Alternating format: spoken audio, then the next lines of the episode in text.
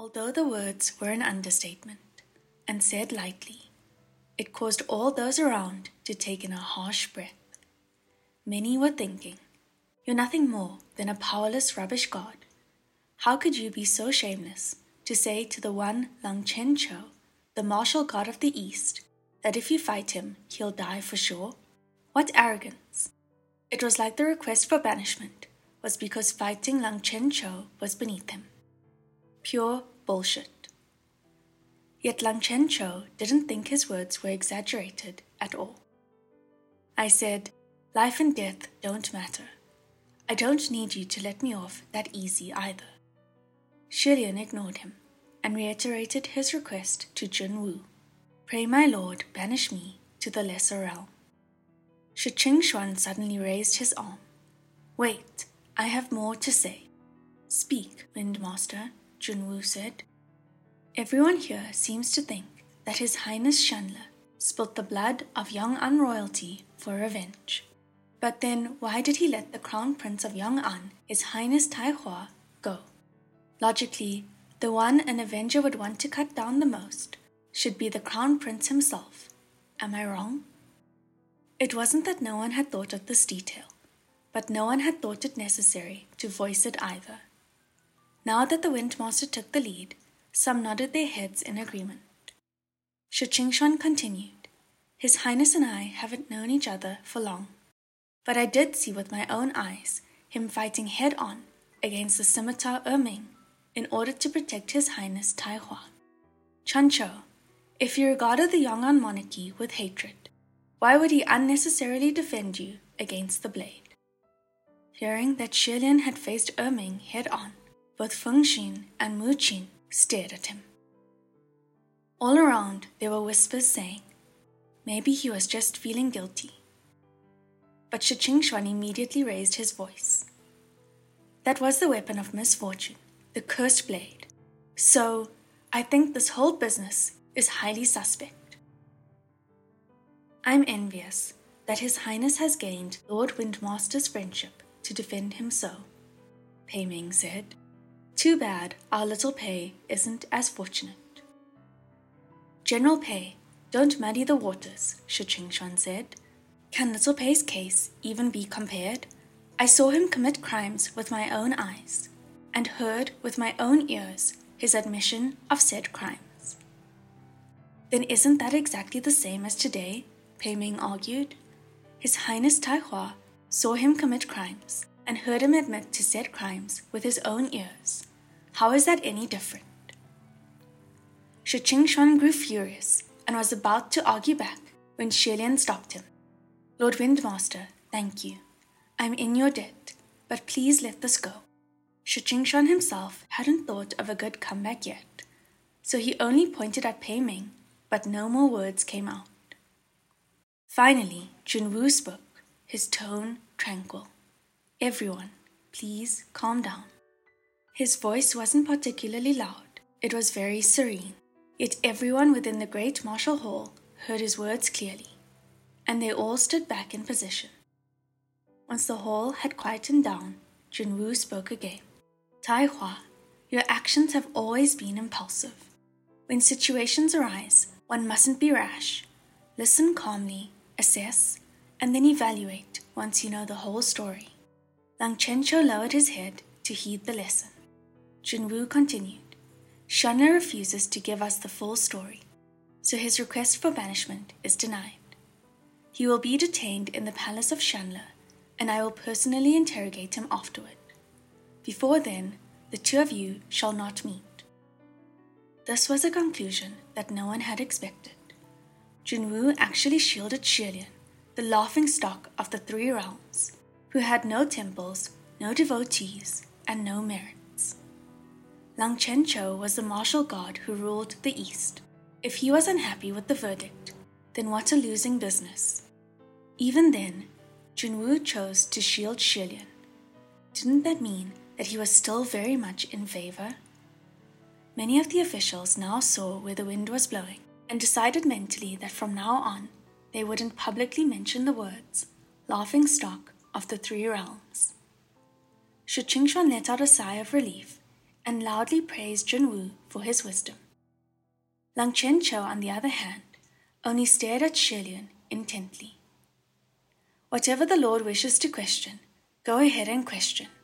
But whatever the conclusion, I shall still duel with him. With that said, Lang Qianqiu bowed to Junwu before turning and leaving the hall.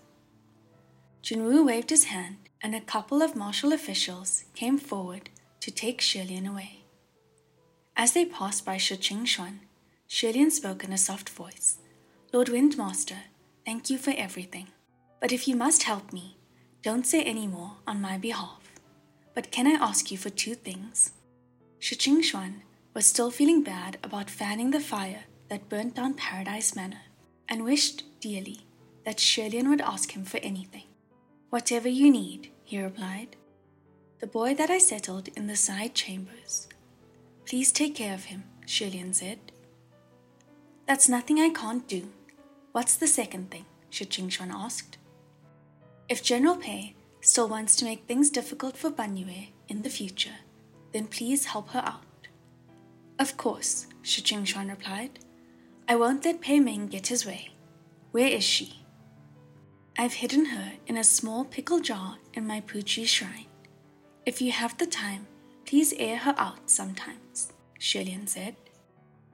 After thanking the Wind Master, two heavenly officials brought Xie Lian to the palace of Xianle before courteously excusing themselves. Thank you for your hard work. Xie Lian bowed his head slightly. Stepping through the front gates, Xie Lian closed the doors behind him. Looking around, as he expected, not just in appearance, even all the facilities were exactly the same as his previous palace. Last time he passed by, he didn't enter, never having guessed that the first time he was to step foot in here would be due to detention. Not the best sign. But after so much excitement in the past few days, his heart was tired, and Xie Lian passed out immediately on the ground. He dreamt of many things. He seemed to be meditating with his eyes closed. When he blinked his eyes open, he found himself sitting in the lotus position before a desk, his black robes flowing on the floor in layers around him, and on his face there seemed to be a cold, heavy mask. When he lowered his head, the sight before him was of a young boy sprawled over the desk. The boy appeared to be 14 or 15 years of age, his attire distinguished his form strumming with life, but fast asleep. Xie Lian shook his head and walked over. Bending slightly, he knocked on the desk. Your Royal Highness. Maybe it was because of the cold mask. Even his voice was cool. The boy finally awoke with a start. When he raised his eyes and saw him, he immediately sat upright in horror. Guoshi, he stuttered. Xie Lian said, You fell asleep again. Copy the ethic scripture ten times as punishment. The crown prince cried in dismay. Master, please, no. Why don't you have me run ten laps around the palace as punishment? Copy twenty times. Do it now and write nicely. The crown prince seemed to fear him and sat up properly to start writing. Xie Lian then sat back at his original position and continued to meditate. Truthfully, everyone in the palace was a little scared of him. But he had intentionally created this sense of distance and oppressive power. However, the crown prince may have been too young, so he could never hold that sense of fear for long. Not long after he started copying the scripture, he called out, Master. Xie Lian put down the book in his hand. What is it? I've become quite skilled in all the sword techniques that you taught me last time. Isn't it time for a new technique? The Crown Prince asked. All right, what do you want to learn? Xie Lian asked. I want to learn the technique that you used to save me, the Crown Prince exclaimed. Xie Lian contemplated for a bit and said, That one? No. Why not? the Crown Prince asked. That technique is impractical. At the very least, it's unsuitable for one in your position, he explained. The Crown Prince didn't understand. But isn't it convenient, using one sword to dissolve the power of two? You saved me with that technique. It was normal for the crown prince to not understand. He said, Your Royal Highness, let me ask you a question. Ask, the crown prince said. Xie Lian said, Once there were two people, eyes sunken red with hunger. They started fighting in order to steal each other's food.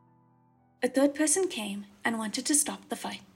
Do you think that words would be effective in this situation? No, it would be useless. They only want food, right? That's right, because the root of the problem wasn't solved. No one would listen to your reason. Thus, the only way the third person could stop the fight would be to provide what they wanted, to give them his own food. The crown prince seemed to understand, but also to not understand. Xie Lian continued. The reasoning is the same. You must understand that the moment a sword is unsheathed, someone will be hurt. When the power is released, something must receive it.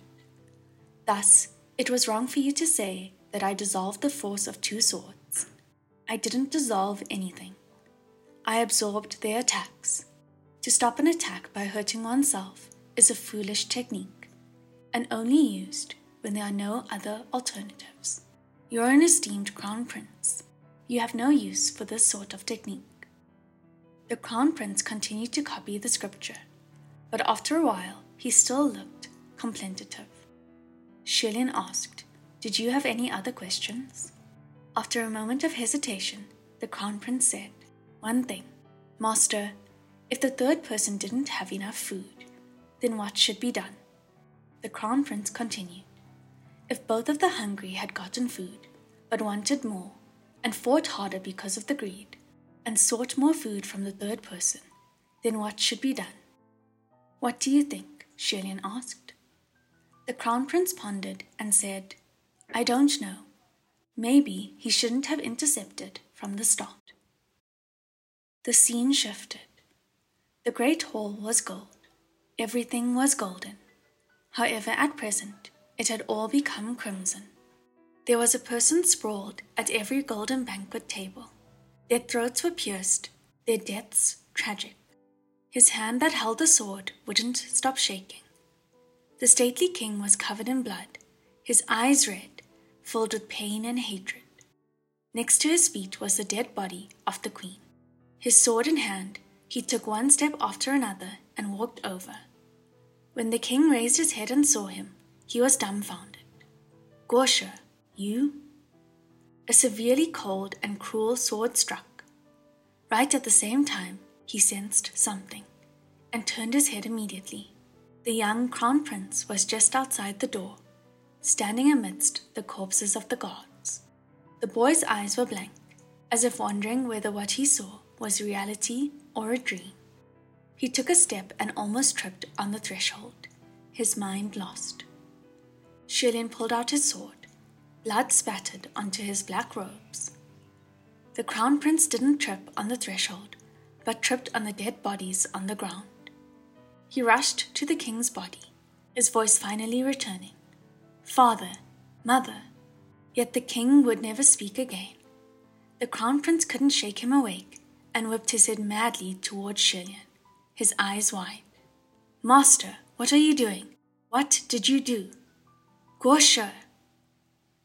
It was after a long while before he heard his own voice, devoid of emotion. You all deserved it. Xie Lian didn't sleep well and rolled awake with a start. He sleepily rubbed his eyes and realized that he didn't actually sleep that long, and didn't dream anything nice either. Good thing there was something on his chest that poked him awake. He sat for a while then found something in his clothes after feeling around for it. He opened his palm and revealed two dice, the same ones from the Paradise Manor. A sea of red floated in his mind. The scene was blurry, but that crimson silhouette was clear as day, watching him, unmoving in that sea of red. Xie Lian sighed. I wonder how much is left of Sanlang's Paradise Manor.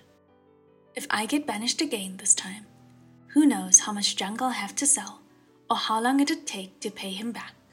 Decades, or maybe centuries. If anything, I'll pay him back for the rest of my life. Xie Lian looked at the dice for a bit before clapping his hands closed, shaking them in his palms and tossing them to the ground. The dice rattled and rolled around the ground before coming to a stop. As expected, all the luck that he had borrowed from Hua Cheng was used up. He was hoping for another roll of two sixes, but it was only snake eyes. Xie Lian couldn't help but laugh. He shook his head and suddenly heard footsteps coming from behind.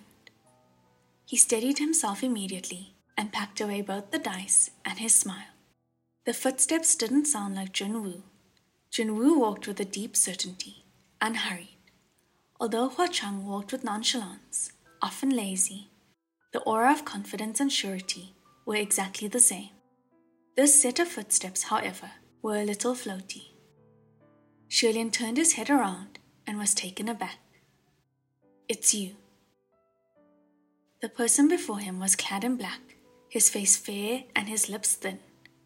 His expression was indifferent, maybe even a bit cool. As a martial guard, he looked more like a civil guard. Who else could it be but Mu Qing? He saw Xie Lian's startled expression and raised his brows. Who did you think it was? Feng Xin? Without waiting for a response, he lifted his black robes and crossed the threshold of the door. Feng Xin probably won't come. What are you doing here? Xie Lian asked. The Emperor detained you and wouldn't let His Highness Tai Hua come. But he didn't say that I couldn't come, Mu Qing said. He didn't bother answering Xie Lian's question. Whatever. Xie Lian wasn't actually curious anyway, and didn't question him further. Mu Qing looked around the newly built palace of Xianle, his eyes ending up on Xie Lian. After some thought, he suddenly threw something at him. A blue shadow flashed in the air. Xie Lian caught it with his left hand, and when he opened his palm, it was a small, blue porcelain bottle. It was a bottle of medicine. Mu Qing said apathetically, dragging around a bloody right arm doesn't look good. Xie Lian held the bottle but didn't move, and watched Mu Qing instead, discerningly. After his third ascension, there could only be one word to describe the way Mu Qing treated him. Weird. It always felt like he was waiting for Xie Lian to get booted for the third time so that he could make sneering remarks. Yet now that Xie Lian might actually get booted for the third time, he suddenly became friendly and even came to gift him medication. This 180 degree change in attitude actually made Xie Lian feel a little weird. Seeing that Xie Lian wasn't moving, Mu Qing smirked faintly. Use it if you want. Either way, no one else is going to come. It wasn't a smile without mirth. It was obvious that he was actually feeling pretty good. Although Xie Lian didn't feel pain in his right arm, there was no reason to just leave the injuries either. That pat from Junwu was a quick fix, but it was better to take medication.